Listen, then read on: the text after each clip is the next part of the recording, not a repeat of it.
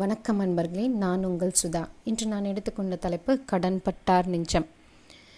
கடன் பட்டார் நெஞ்சம் அப்படின்னோடனே நம்மளுக்கு நாலஞ்சு இன்சிடெண்ட் ஞாபகம் வரும். நான் இதில் முதல் விஷயமா சொல்ல போகிறது ராமாயணத்தில் ராவண யுத்தத்தில் ஆரம்ப கட்டத்தில் ஆக்சுவலாக ராமனுக்கும் ராவணனுக்கும் சண்டை நடக்கும்போது ராமன் அம்பு தொடுக்கும் போது ராவனோட ராவணோட எல்லா அஸ்திரங்களும் வந்து இதானதுக்கப்புறமா அவனோட கிரீடமும் ராமர்கிட்ட விழுந்ததுக்கப்புறமா எதுவுமே இல்லாமல் அவன் நின்றுட்டுருக்கிறப்போ பகைவனை பார்த்து நம்ம ராமர் சொல்லுவார் ராவணனை பார்த்து சொல்லுவார் நிராயுதபாணியாக நின்ற ராவணனை பார்த்து சொல்லுவார் உன்கிட்ட நான் இப்போ சண்டை போட்டால் ஒன்றும் ஆகாது நீ களைச்சி களைச்சி போயிருக்க அதனால் நீ போய் ஓய்வு எடுத்துக்கோ போயிட்டு நாளைக்கு வா அப்படின்னு சொல்லி நம்ம ராமர் அனுப்பி வச்சிருவார்.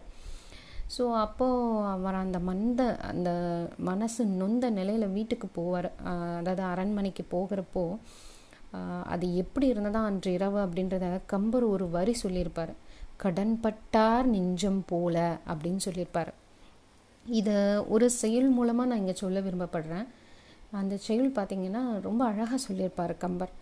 விடங்கொண்டா மீனை போலும் வெந்தலல் மெழுகு போலும் படங்கொண்டா பாந்தன் வயிற்பற்றிய தேரை போலும் திடக்கொண்டா ராமபானம் செருக்களதுற்ற போது கடன் கொண்டார் நெஞ்சம் போல கழங்கினான் இலங்கை வேந்தன் அப்படின்னு சொல்லியிருப்பார்.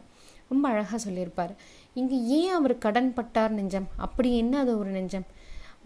இங்கே இன்னொரு விஷயம் நான் சொல்கிறேன் அது என்னது அது கடன் பட்டார் நெஞ்சம்? அப்படின்ற டவுட் நம்மளுக்கு வந்திருக்கும். அந்த காலத்துலலாம் அதாவது கம்பர் காலத்தில். அப்போ பார்த்தீங்கன்னா அப்போ வந்து ஒரு சோழ கா சோழ நாட்டில் வந்து ஒரு வழக்கம் இருந்தது. என்னென்னா வாங்கி கடனை வந்து கட்ட முடியாதவங்களை வந்து கடன் அழிச்சவங்க என்ன பண்ணுவாங்கன்னா கடன் கொடுத்தவங்க வந்து என்ன பண்ணுவாங்கன்னா ஒரு பொது விடத்தில் அவங்கள சுற்றி ஒரு வட்டம் வரைஞ்சிருவாங்க. ஸோ அது என்ன ஆகும்னா கடன் தரும் வரும். அவங்க வந்து அந்த வட்டத்தை விட்டு வெளியே வரக்கூடாது. அது யாராக இருந்தாலும் சரி சாதாரண மனுஷனாக இருந்தாலும் சரி இல்லை அரசனாக இருந்தாலும் சரி அதே கதி தான் அவங்களுக்கு. ஸோ அந்த மாதிரி கடன் திருப்பி பெற எல்லா முயற்சியும் செஞ்சதுக்கப்புறமா இதை செய்வாங்க.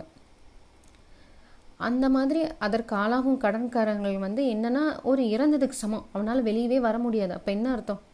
நம்ம இப்போ ஒரு ஒரு பிணம் வந்து உள்ளே வைக்கும் போது ஏற்படுற ஒரு வழி தான் அந்த கட்டத்துக்குள்ளேயே தான் அவங்க இருக்கணும். அதை விட்டு அவங்க வெளியே வரக்கூடாது அப்படிப்பட்ட கடன்பட்டார் போல கலங்கி இலங்கை வேந்தன் வந்து போனதாக வந்து ரொம்ப அழகாக சொல்லியிருப்பார் கம்பர்.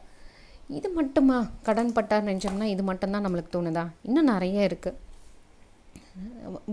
வரலாற்று செய்திகளே பார்த்தீங்கன்னா இப்போது திருப்பதி வெங்கடாஜலபதி பார்த்திங்கன்னா அவர் கடன் பட்டு தான் கல்யாணம் பண்ணிக்கிட்டாரு. இன்னமும் கடன் அடிச்சிட்ருக்காரு இருபத்தி நாலு மணி நேரமும் அவர் கோயில் திறந்திருக்கு. எதுக்காக திறந்திருக்கு? அவர் கடனை கொடுக்கணுன்றதுக்காக திறந்து வசூல் பண்ணி போட்டுட்ருக்காரு. இது இன்னொரு விஷயம் கூட இருக்குது மகாபாரத்தில் கர்ணன் பார்த்தீங்கன்னா செஞ்சூட்டு சு க- கடன் தீர்க்கறதுக்காக எவ்வளோ கஷ்டப்பட்டிருப்பார். தன் சகோதரர்களை எதிர்த்து நின்று இருப்பார் தன் அம்மாவை விட்டு வந்திருப்பார்.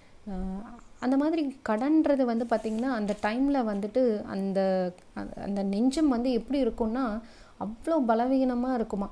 அதுக்காக என்னனாலும் செய்யலான்னு தோணுமா? இருக்கிறதுலே மெரி மிகப்பெரிய கடன் எது தெரியுமா நண்பர்களே? நம்ம பெற்றவர்களுக்கு நம்ம ப- பண்ண போகிற கடன் தாங்க. அதை விட வேறு எதுவுமே இருக்காதுன்றதை நான் இங்கே சொல்ல விருப்பப்படுறேன். இன்னும் ஒரே ஒரு சின்ன மேற்கோளிட்டு காட்ட விரும்புகிறேன். நம்ம வள்ளுவர் வந்து பார்த்திங்கன்னா ஒரு அழகான குரல் சொல்லியிருப்பார். கடன் என்ப நல்லவை எல்லாம் கடன் அறிந்து சான்றாமை மேற்கொள்பவருக்கு.